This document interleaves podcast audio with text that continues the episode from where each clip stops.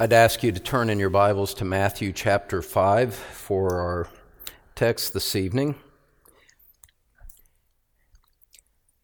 I'm going to read uh, verses 13 through 16, but we'll be focusing on the last three verses here this evening. After teaching the Beatitudes and all of the uh, remarkable, commendable things about the spiritual character that the new birth produces in a man. Jesus said this in verse 13, and the yous here are plural yous. That'll become important later on. You, plural, y'all. You are the salt of the earth. But if salt has lost its taste, how shall its saltiness be restored? It is no longer good for anything except to be thrown out and trampled under people's feet. You are the light of the world. A city set on a hill cannot be hidden. Nor do people light a lamp and put it under a basket, but on a stand, and it gives light to all in the house. In the same way, let your light shine before others, so that they may see your good works and give glory to your Father who is in heaven. Christianity makes an exclusive truth claim saying that it is true and all other religions are false. The God of the Bible is the only true God. Jesus Christ is his only Son. The gospel is the only message of salvation from sin that the world has and ever will have. Only those who repent and believe in Christ will be saved. Only, only, only.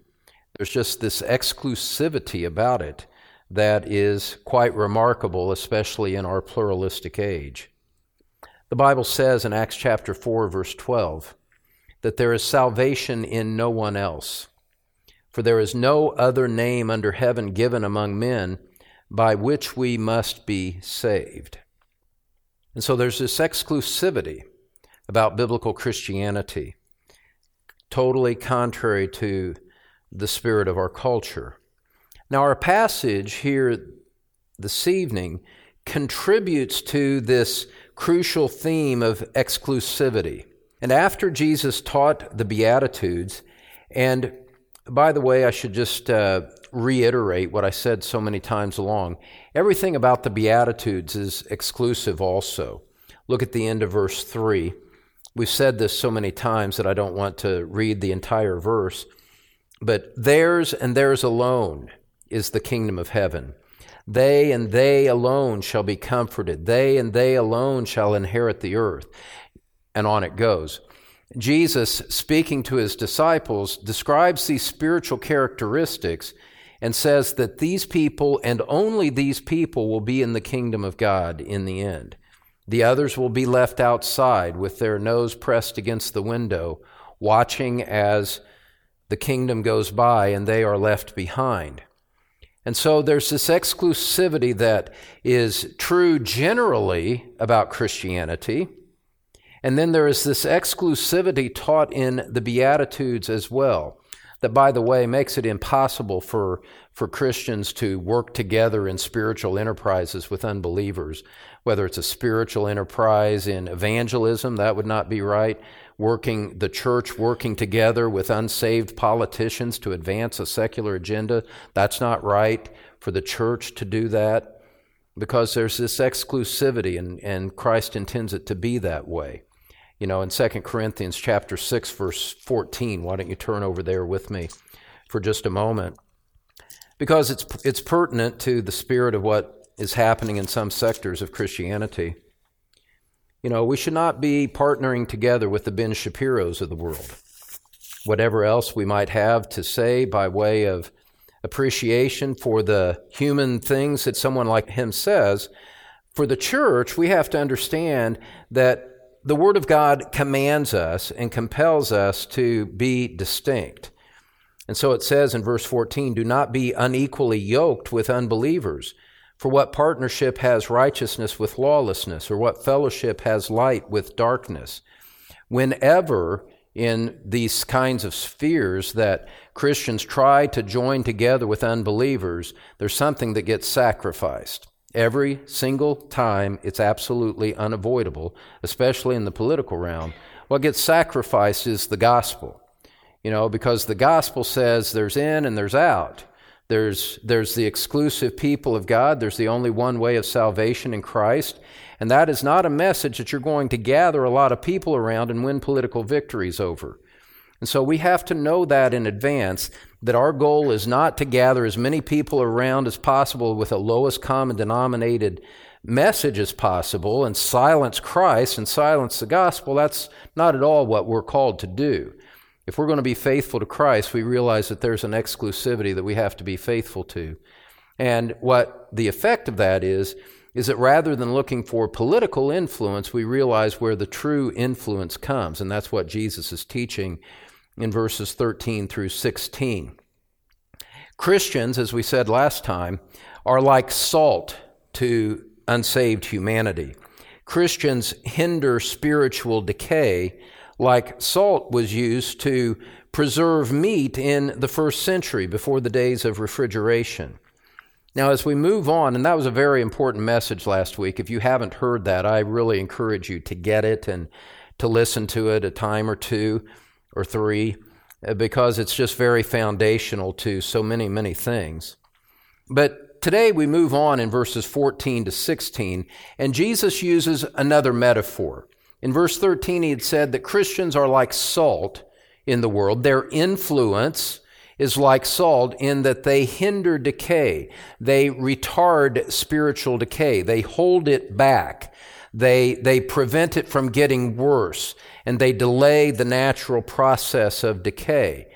Well, beloved, just think in the simplest of terms if you've got a, a society that is predominantly unregenerate people, in an Ephesians 2, 1 to 3 kind of way, a Romans 3, 10 to 18 kind of way. There's no fear of God before their eyes. They don't seek God. They don't want to know God. The poison of asps is under their lisp. Well, if there's nothing to control that, to hinder that, to direct that, the process and the rate of decay is going to be exceedingly rapid indeed. Those of you that in your former life used to hang out in bars or be with people that were eager to indulge the desires of their flesh, you know how deeply things can get dark in a real big hurry when people give vent to their sinfulness. Unless there's something to restrain that, it goes it gets out of hand in a hurry on a personal individual level as well as on a on a larger corporate level. Well, the whole point of Jesus' teaching is the whole world is like that. But because God has placed his born again disciples into the kingdom, or into the world, I should say, then that process is slowed down because the effect of believers is to restrain the conscience of people we have a restraining impact. People recognize that there's something holy and it, it holds them back a little bit. Or going even further, as we preach the gospel and as people are converted out of darkness, transferred from the kingdom of Satan into the kingdom of light, their whole inner man changes and, and that retards the, the process of decay as salt is to meat. And beloved, we just have to realize that that is the kind of influence that Christ has appointed us for. That's the kind of influence that the church is primarily and preeminently appointed for. And everything in the epistles, everything in the gospels points you in the same direction. You don't find the, the epistles talking about how you can redeem art for Christ or anything like that. You know, there was, there was nothing about redeeming the Roman Empire for the sake of the kingdom of God. That, that kind of teaching isn't there. And the reason it's not there is because that's not the purpose of the church. And the sooner we realize that and are anchored in it, then the more that we're going to be protected from voices that are beckoning us to do other things and to try and to substitute the true spiritual power that is in the Word of God and in the Holy Spirit for a, for a false, cheap, tawdry substitute of outward political influence. You have to choose. You cannot have it both ways. And that's what Jesus is saying. Is there's just, there's just this exclusivity. And the influence is based on the character found in the Beatitudes not in numerical voting majorities that you can conjure up by teaming up with people who hate your Christ. We just have to have this exceedingly clear in our minds.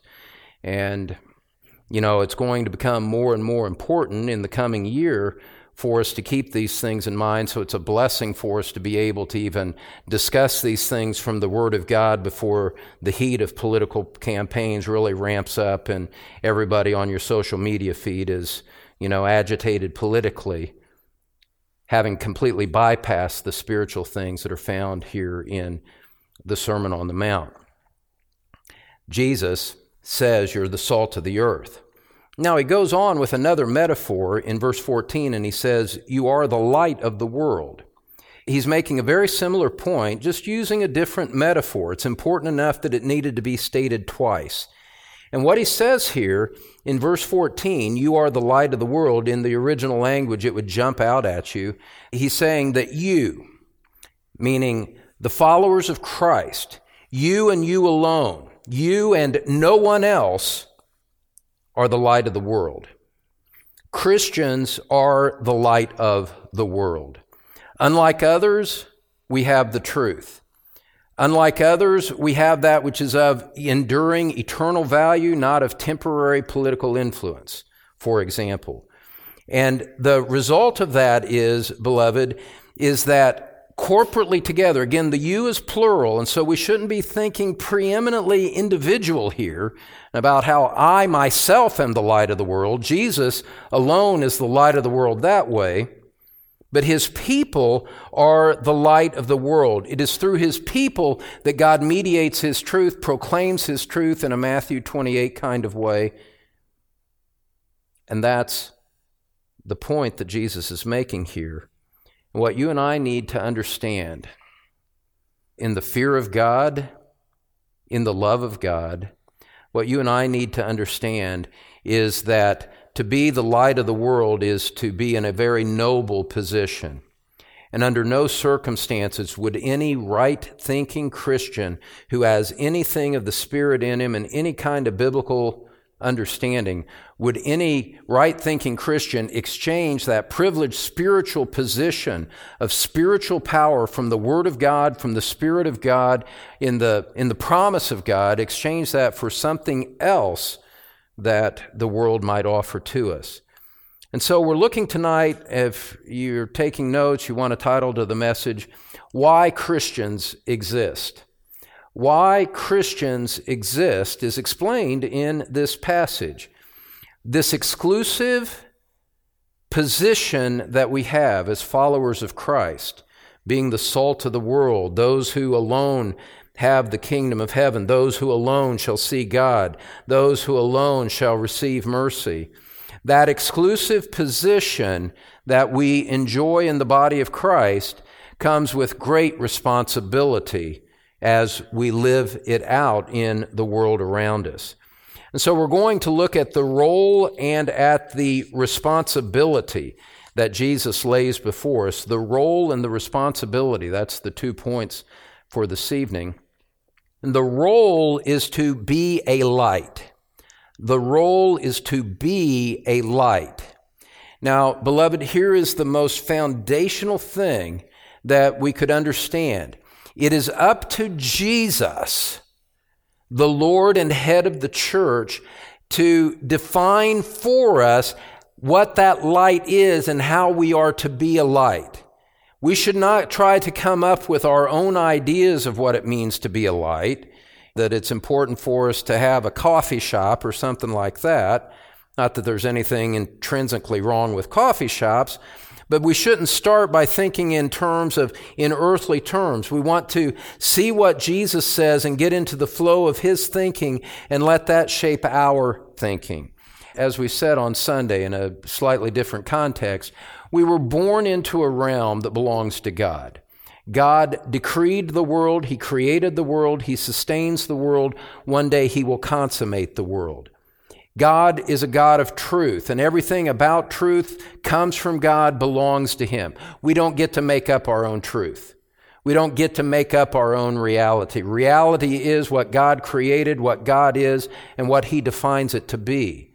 And so our goal is not to be clever in our own minds and come up with our own things.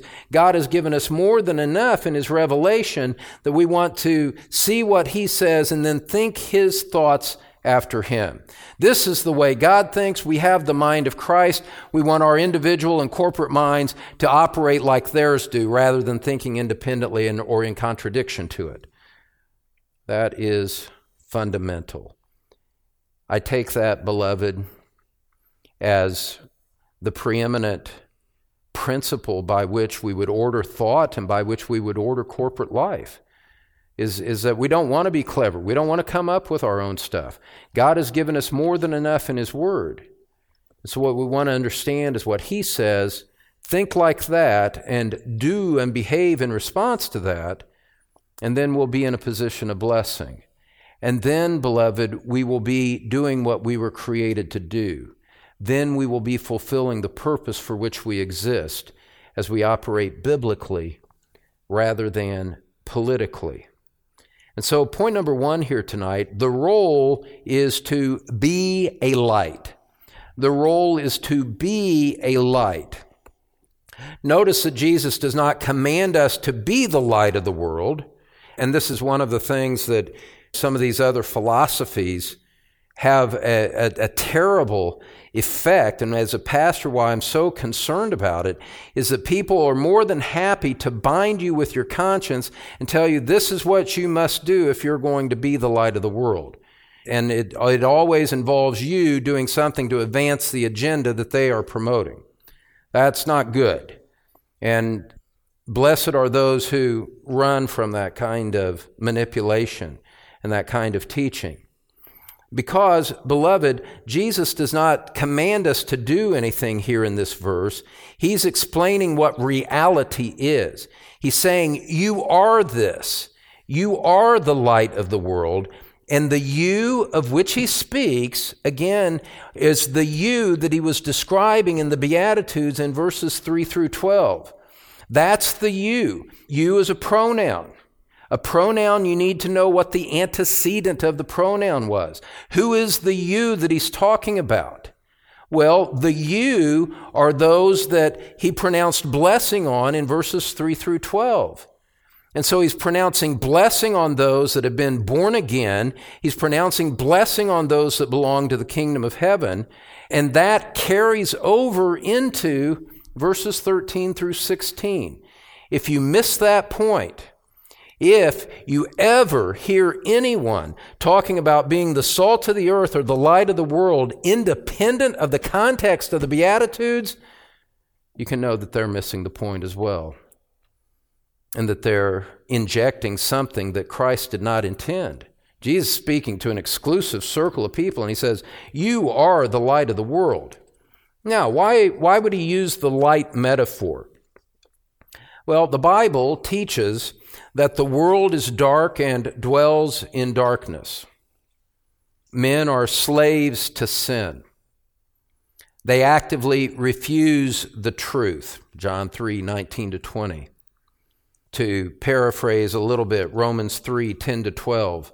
None is righteous. No one understands. No one seeks for God. No one does good. Not even one. Beloved, that's dark. And don't you understand that politics can't fix that? You can't legislate a change in someone's heart that would remove the darkness that is within them. The only hope is our Lord Jesus Christ. And Christ said this about himself in John chapter 8, verse 12, when he said, I am the light of the world. Whoever follows me will not walk in the darkness but will have the light of life. Now, what a stunning claim of exclusivity that our Lord makes there. For anyone else to say anything remotely like this would be utter insanity. But when Christ says it, he merely speaks the truth. He's not speaking out of pride here. He's declaring the truth of God. When Christ says, quote, I am the light of the world. It is in Christ that slaves to sin find their release. It is in Christ that the unrighteous can find a righteous standing with God. It is in Christ that those who do not understand can find understanding and have their minds illumined. It is in Christ that we seek for God. It is in Christ that good can come. And so Christ himself, Christ alone, is the light of the world. And then those who follow him will have the light of life within them. As 2 Corinthians, I believe it's 4 6 says, that God has shined the light of the knowledge of God into our hearts by his Holy Spirit. In the new birth, God places within us light and understanding and, and spiritual discernment. And so Christ is the preeminent light of the world. Think of, think of the sun having a light that it emanates from its own intrinsic glory. And then the moon. We see the moon at night from just an earthly perspective. It might seem like the moon is shining light, but it's not its own light. It's just a reflected light that the moon gives. There's no light in the moon itself. It's reflecting the light of something else. Well, in a like manner, disciples are the light of the world in a secondary sense. Christ, the light of the world, shines through his people we have the privilege of enlightening sinners when we bring the Word of God to them. We enlighten sinners when we preach the gospel to them. We display the truth and power of God in our lives and in our love, but it's a love and a life that comes from outside of us. It's not intrinsic to our own hearts because Christ alone is the light of the world. Now, as we're doing this, we're fulfilling what Jesus said when he said, You are the light of the world. Now, God uses his people to testify to men about his exclusive truth. Men may close their eyes, but the light is still shining. Men may close their ears, but the light is still speaking, if I can mix metaphors like that. And that's the predominant way that people respond is that they reject it. But that doesn't change the fact that the light is shining. Beloved, it's so simplistic, but sometimes we need to just grasp these things on the most basic basic level. The fact that you close your eyes in the middle of the day and you're you can't see anything because you covered your li- eyes up and it's dark with relation to your own eyes, the sun's still shining. Well, in like manner, men may refuse the truth that we proclaim, but that does not mean the light is not shining. They're just rejecting that which is shining all around them, as the light surrounded Paul on the road to Damascus. But the blessed privilege that we have is that as we do what we do, as we live as we live, some will heed the witness as Christians point them to Christ. Now, isn't that true with, with you? Someone, through spoken word, through a relationship in a family, parent, through a book, someone told you about Christ, right? And then you believed. You know, and maybe it's a process and all of that, but someone told you. Someone someone was shining the light to you and God opened your heart to respond and to receive it. Well, so it is. What happened to us is how God now uses us going forward. That's why we exist. But what we need to understand, uh, beloved, and what I'm about to say has profound ramifications for philosophy of ministry in in every way, our role is not to be like the world. And by trying to be as much like the world and hope that they like us and we can kind of inject a little bit of Jesus along the way, that's not the way that it works. That's called worldliness, it's called unfaithfulness. Our role is to be distinct from the world and to enlighten it we are to be separate from the world. And then from that position of distinction, to be used by God to advance his kingdom. Now, look. if you're to understand anything, I've already, I'm repeating myself at this point. What I plead for you to understand, to recognize, and to embrace is that that position is a noble position. It is an exalted, noble thing to be a spirit filled Christian in this wicked world and to, and to represent Christ and to belong to Him and to know that He is ours and, and we are His. That's the blessing of being a Christian, not, not obtaining worldly prosperity from it, not from a, obtaining worldly passing influence from it, but to be people like what Jesus pronounces blessing on in the Beatitudes and to belong to Him, that's the most noble thing in the world.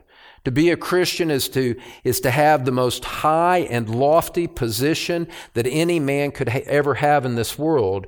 Whether you're working, working with your hands in the dirt of Mexico to try to get out subsistence crops, or whether you have a prosperous business or you have some kind of other career, the preeminent thing is to belong to Christ, and that is the noble position, and everything we do is ennobled by our relationship to Christ.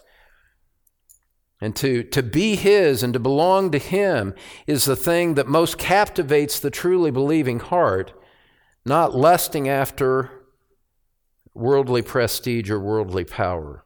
Our role is to be distinct. Now, Jesus, in our passage here in verses 14 and 16, he uses two illustrations to show what that role is like.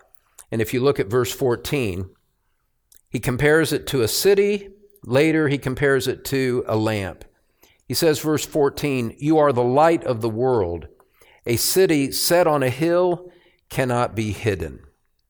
There's a little bit of Bible background here that's helpful to understand the, the picture that Jesus is using. Ancient towns, ancient cities in those days were often built of white limestone, and so that from a distance, if you'd see them from a distance, they literally gleamed in the sun during the day. They would just, they would just pop out from the drab, dreary landscape because the light shining on the city sparkled with great visibility. At night, those cities would have oil lamps that would that would be glowing over the surrounding area. Think about being out in the country maybe out far east on the on the 32 and you know you're out away from all of the city lights and then there's just a home that's lit up and you know and you have that warm sense of that warm sense of home through the lights that are shining through the window well, in a similar manner, multiplied by a number of times, the oil lamps in those homes would glow over the surrounding area and you could not miss it. In the day, you could not miss the city on the hill. At night, you could not miss the city that was lit up by the oil lamps of the homes that were around. And here's the thing. Here's what you're to see from this. This is what Jesus is teaching us from that very simple illustration by their very nature, by the very physical nature of these cities, especially those set up on a hill, you could not hide them. There was no way to shut off the display of whiteness, the display of light in contrast to the dark area around them and the dark landscape around them. By its very nature, that city stood out by its very nature, not by what it did, by what it was. And what the point that Jesus is making here, that everyone in this day would have understood, cities like that, they, you can't hide them. You can't hide them. Now, he's using that to tell us something about what his followers are like, what collectively we are like. And by their very nature, then, beloved, the disciples of Christ, true Christians, those who have been born again, those who are truly repentant.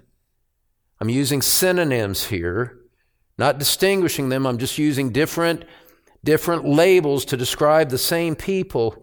Beloved, by their very nature, Christians stand out.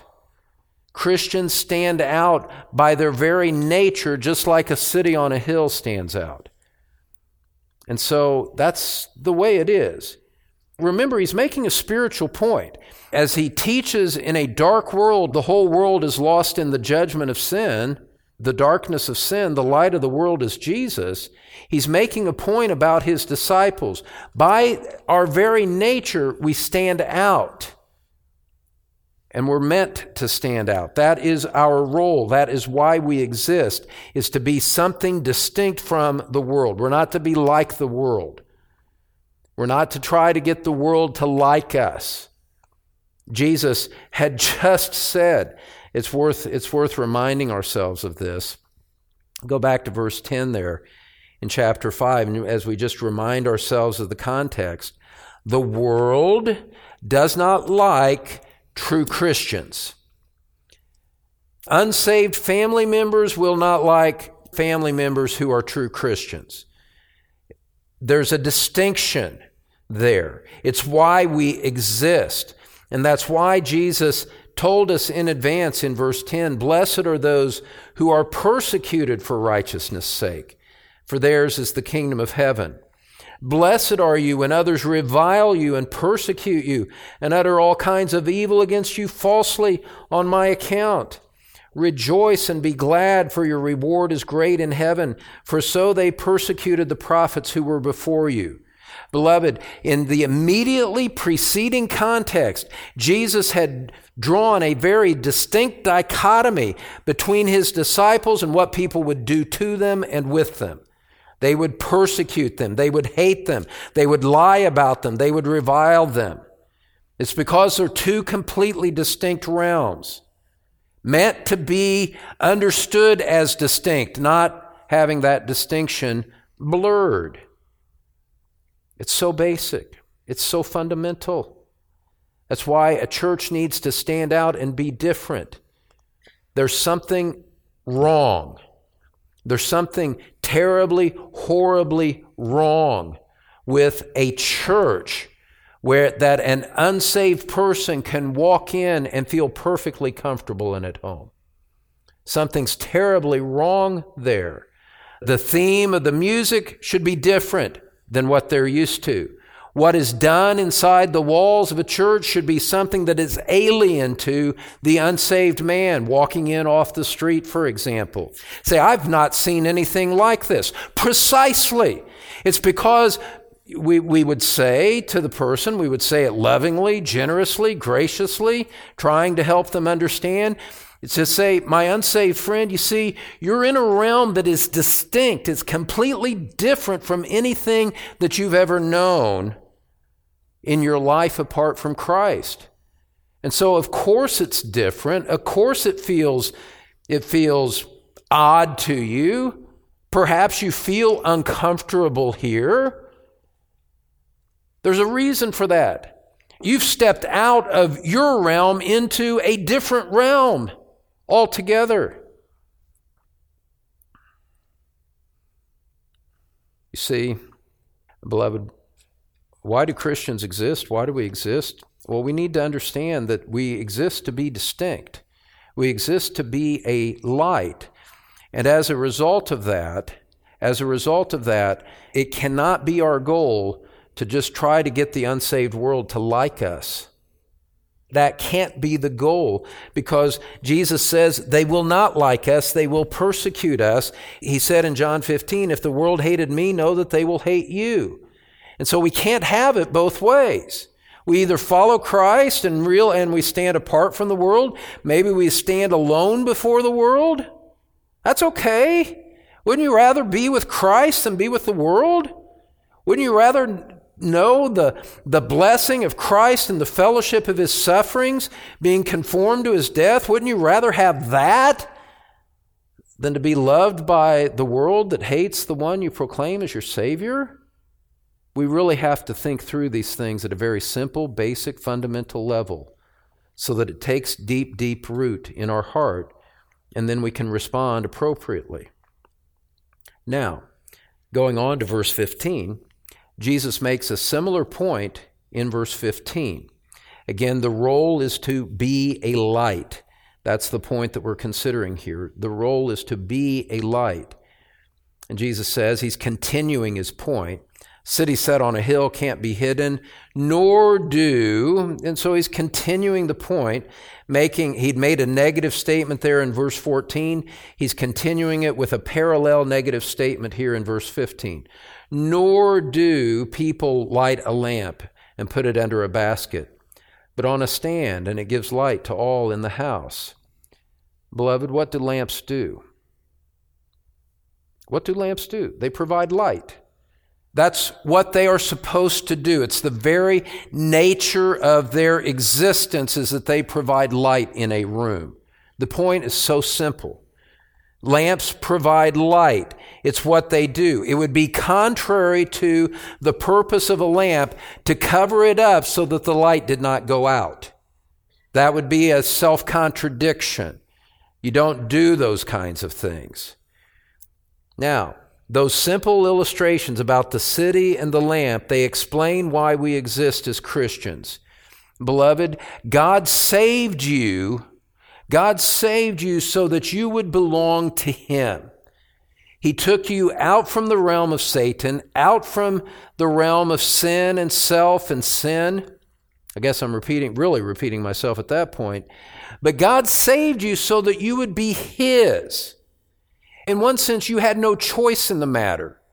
God just sovereignly selected you, put, if you're a Christian, He put His hand on you and said, in, a, in essence, you will belong to me. Come, follow me. And you came and the Spirit worked in your heart and you rose and you followed Him because God chose you to be His and to belong to Him. Now, as part of that, He saved you so that you would be light we would together we would be light to a dark world. As a result of being a christian you no longer exist to serve yourself. All of your all of your personal goals die when you come to Christ in the sense that they are no longer preeminent. There is something else that has displaced all of your other priorities and goals and life ambitions. Your ambition of, of, and I can speak about this from personal experience. And when this all started to dawn on me as a brand new Christian, all of the reasons that I had existed, wanting power, wanting prestige, wanting money, wanting all of that worldly stuff, Shortly after I became a Christian, it just started to dawn on me all of those goals and ambitions and priorities have died. They're dead. I am dead to those because now I belong to Christ and He is the preeminent priority in my life and I belong to Him. And what He wants is what my life must serve. Now, you establish that in principle, you you work it out in daily life. Sometimes you, sometimes you succeed, sometimes you fail. But what we're talking about here is at a fundamental level, at a most fundamental understanding of the reason we exist. We exist for the purposes of God. We exist for His glory. We exist to do what He wants and to be what He wants us to be. Whether He gives us a short life or a long life, whether He gives us prominence or obscurity, none of that matters, just so long as we belong to Him. Whether you eat or drink or whatever you do, do all to the glory of God.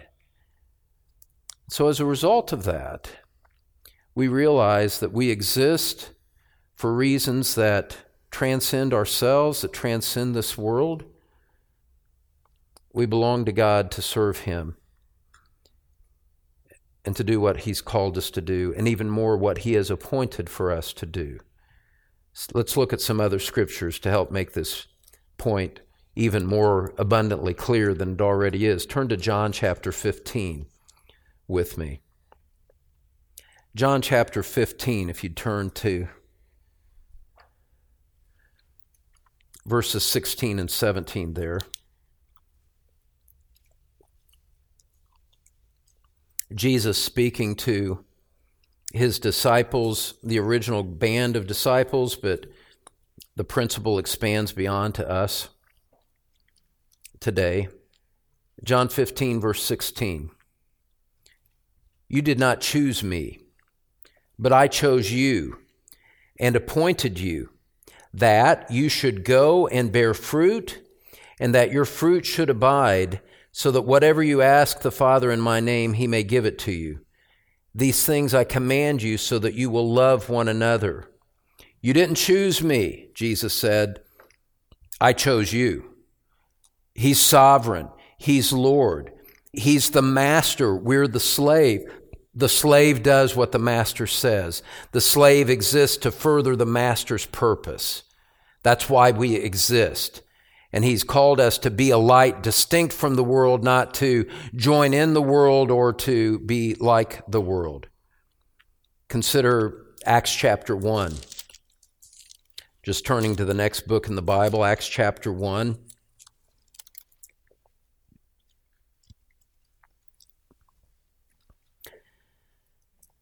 Verse 8.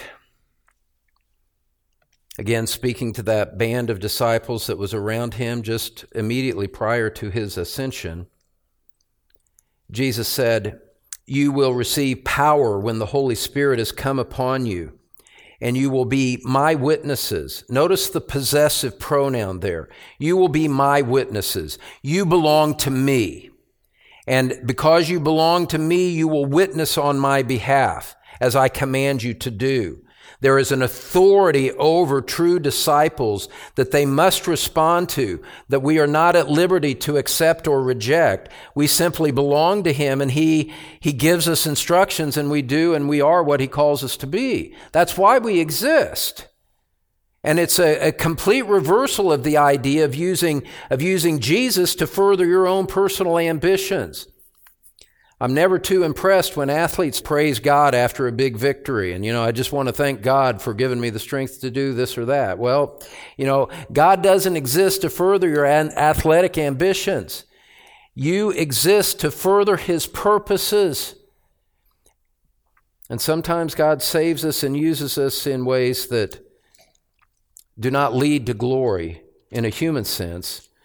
They lead to suffering, they lead to sorrow. They lead to lack and difficulty, as Paul described in 2 Corinthians chapter 11. So we just have to think through these things, beloved, and understand understand that God called us individually and corporately, and we stand before His throne of majesty, before His throne of authority, before His throne of grace, as subjects of the King. Ready to be used as he wishes. Only an instrument, as Philip Bliss said, only an instrument, ready his praises to sound at his will. Willing, should he not require me, in silence to wait on him still. Look at Ephesians chapter 2, verse 10. Ephesians chapter 2, verse 10. I expect us to come back to this verse in a few weeks in our series on the Christian mind. Ephesians chapter 2, verse 10. For we are his workmanship, created in Christ Jesus for good works, which, look at that phrase there, stunning, which, look at it again, which God prepared beforehand that we should walk in them. God not only chose you before the foundation of the world that you would belong to Him, God also, before the foundation of the world, laid out the course of your life so that you would walk in the works that He appointed for you to do. I said recently in another, in another setting, when I'm preaching, I, I have a sense that I'm doing what God created me to do. Now, that might sound like a boastful phrase, but it's really not. It's really just a recognition of the providence of God.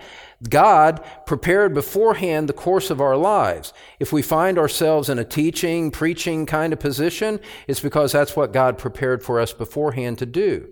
And whatever role God gives to you in your Christian life, in your place of service, in your place of activity, this is what God has given you to do. You have the life that God has given you he prepared it beforehand, whether it's one of suffering or one of ease or whatever the case may be. God has given you the life that He prepared beforehand so that you'd live for His glory in the midst of that realm that He's given to you. So that you would be light in the realm that He's given to you. Noble cause, noble call to be a Christian mother, wiping the same nose again and again, day after day after day. Noble call to be a Christian mechanic. Noble call to be a Christian student doing your studies to the glory of God and living unstained by the world. Noble call to be a single person, dealing with the sometimes occasional loneliness, if that's what God's given to you for this point in life, and finding your contentment in Christ. That's noble. That's glorious. And understand that you have the life right now that God has given to you and that there are good works that He has for you to do right now in this position, and that that's the works that He prepared beforehand that you would walk in them. And so everything, everything is elevated. Everything is transformed. Everything that once seemed mundane, the same activities done for His glory and recognition of His sovereign lordship over our lives now becomes an act of worship that we can render to Him because it's what he's given us to do. What you know, what is worship if we're not if it's not somehow related to being obedient to God? This changes everything. One more, look at the book of Titus, chapter 2. Keep turning to the right in your New Testament. You'll go past 1 Timothy, 2 Timothy, and come up over the hill to the city of Titus. Titus chapter 2, verse 11. Let's read a little extended portion of the scriptures here. Titus chapter 2, verse 11. For the grace of God has appeared, bringing salvation for all people, training us to renounce ungodliness and worldly passions. You see it? Separation from the world. And to live. And what are we to live? to live as those influencing the Roman Empire and changing the course of its policies. Nothing like that.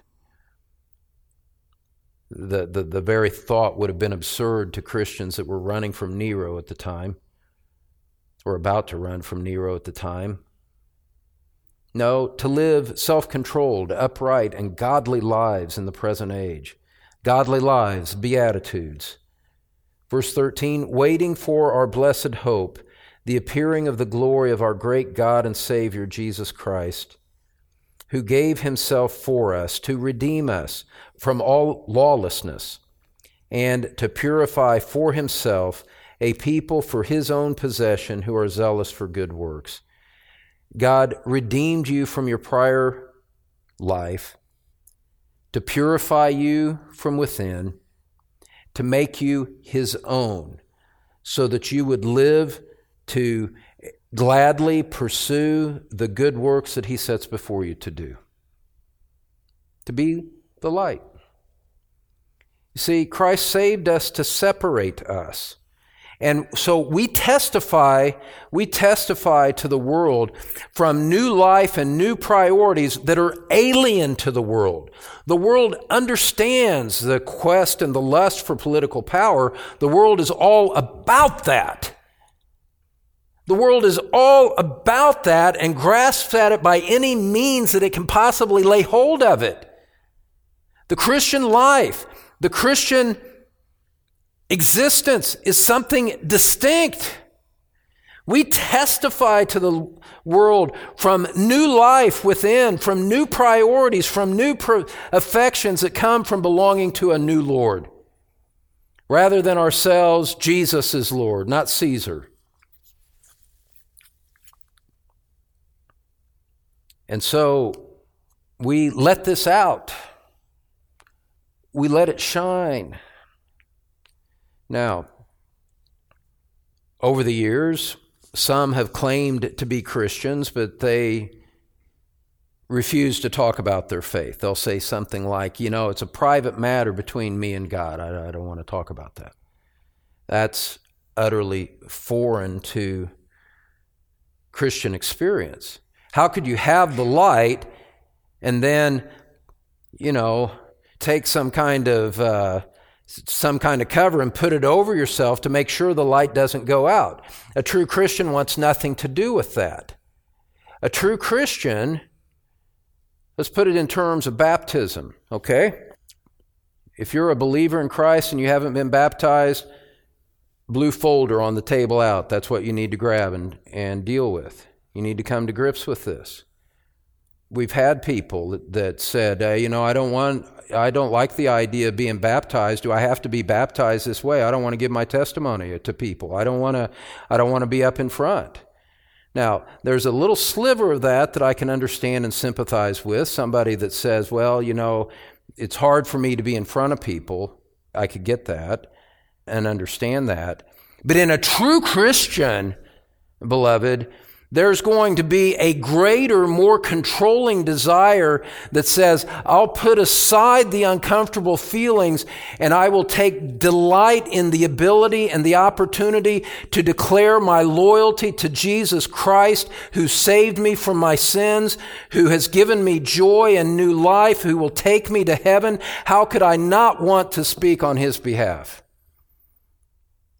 You see, there's more to it than just saying, I'm not comfortable in front of people. okay, but isn't there something in you that says, the Lord of glory has saved my soul, and I've got to tell anyone that'll listen. I have to let that out. I can't hide that. I can't keep it to myself. There's something bigger than me that's going on inside me. And like Jeremiah who said, you know, I've got, it's like fire in my bones. It's got to come out. I don't accept, I don't accept, just speaking personally here, I don't accept at face value that sense that, yeah, I'm a Christian, but I don't want to tell anybody. If I have to stand up in front of people to testify, I'm not going to get baptized. There's something grossly wrong with that. That's not the mark of new life. And see, this idea of I want to keep it private, I want to do the least I possibly can for Christ and still get, and still check the box.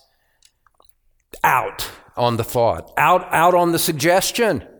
This is not, this is not the way believers think.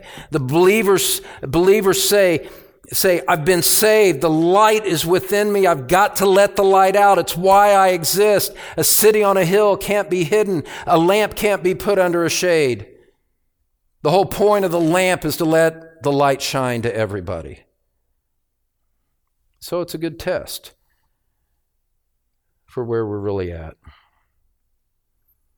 If you don't mind, just one little thing. You've heard me talk about my dad in the past. I haven't I don't say this part of it too much. When it came time for me to be baptized as a new Christian, um, was going to be out in a river or lake someplace over outside of Bloomington, Indiana. And I knew I knew that, you know, this meant testifying in front of my dad, who was hostile to my conversion. And there was a tension there for a bit about that. Do I do this? Do I not? You know, what's it going to be like? My dad's kind of an intimidating guy, blah, blah, blah. In the end, it was easy. It was an easy decision. It was easy to do because the Lord gave me help and strength. And what a joy to stand in front of hostile people let alone sympathetic people in a setting like this. What a joy to stand in front of hostile, skeptical people and boldly, unashamedly declare, Jesus Christ has saved me, I belong to Him, and I want everybody to know it. That's the mark of a believing heart. In one way or another. Our dear brother Martyn Lloyd-Jones says this, and I quote, it's kind of an extended quote, but that's all right. You won't go anywhere until I'm done, right? Most of you, anyway. He says, The true Christian does not even desire to hide his light. He sees how ridiculous it is to claim to be a Christian and yet deliberately try to hide the fact. A man who truly realizes what it means to be a Christian understands that, ultimately, God has done this in order that he may influence others. The true Christian is a man who cannot conceal it. Not only that, he does not desire to conceal it because he says ultimately the purpose of it all is that I might be a light to the lost. End quote. That's the role. Be a light. That's why we exist. We exist to be a light. In whatever realm the Lord gives to us, we exist to be a light. Now that leads to point number two the responsibility. The responsibility to shine the light. To shine the light. Go back to Matthew chapter 5, verse 16. In Matthew chapter 5, verse 16, we read this Jesus says, in the same way, let your light shine before others. Let it out. It's a command, but there's a sense of let this happen so that, here, here it is, there's the purpose clause. Let your light shine before others so that they may see your good works and give glory to your Father who is in heaven. Just thinking about people that, that are, that, that for, because of their pride don't want to be baptized. What, what about, what about the people that would hear your testimony if it was real and be helped by it? What about the believers that would be encouraged to see you speaking out, either as, either if you came to Christ in your older age and you unashamedly declared Christ in the waters of baptism? The bap- whole baptism thing is just an illustration, beloved. That's all that it is. People look and say, wow, look at that. That man's in his 70s. He's unashamed of Christ. Or a young person, young adult, saying, wow, the Lord is, is working in the generation to come up. And while it's going to be my time to exit stage left soon enough, the Lord's work is continuing. What an encouragement. Or for the Lord to use your testimony in the eyes of somebody that wanders in, not a Christian, and they hear your testimony and, and, they, and they sense something different. They see a spark of light in your, in your voice and in your eyes and, the, and the, the humility of speaking about your prior life of sin and loving Christ because he died for you and rose again and saved you and, ch- and how he's changed you. And my life is just so full of joy. And for an unbelieving person to hear that and realize there's something distinct here. There's something that I need here. Why if you're truly a Christian and you understand that you are to be light in the world, why in the world would you not want to do that? Reminds me. Can't remember exactly who it was. There was someone in the in California in our minist- in the ministry that I had there in the early years. So funny. In in retrospect. She didn't want to, she was, you know, 70s, 80s. She didn't want to get baptized. You know why? Didn't want to ruin her hair.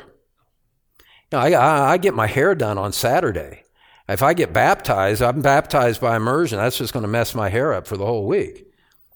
The things that people think about when these things aren't clear in their minds. Maybe Nancy will remind me of who that was when the day comes afterwards.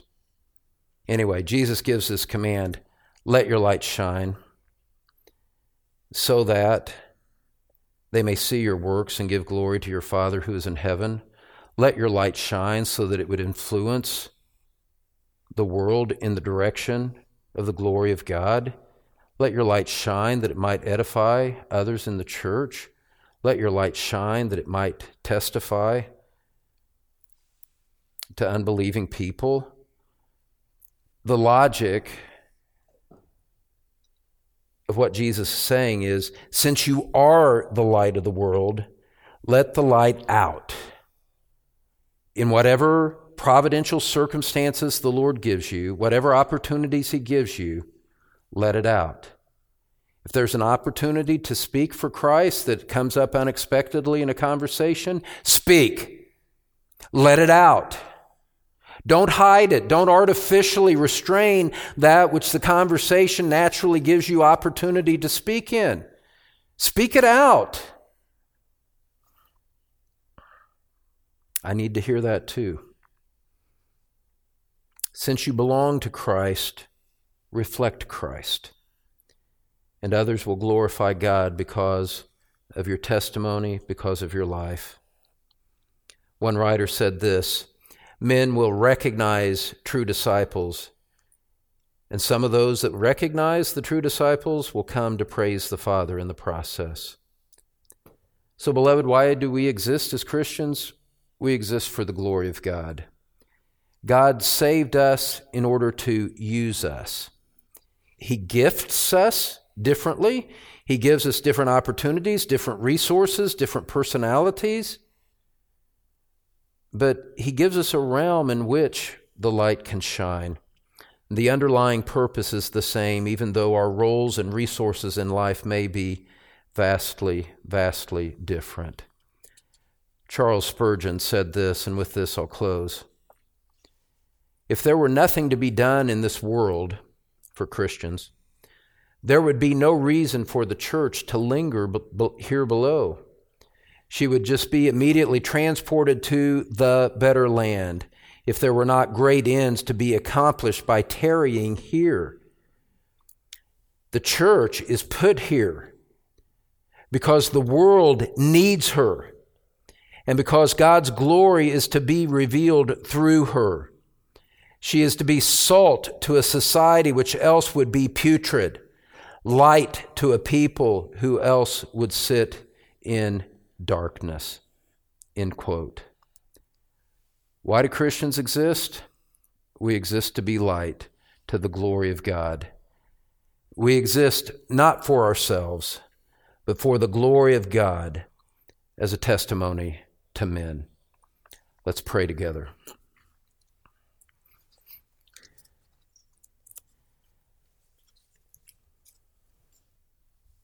Gracious Lord,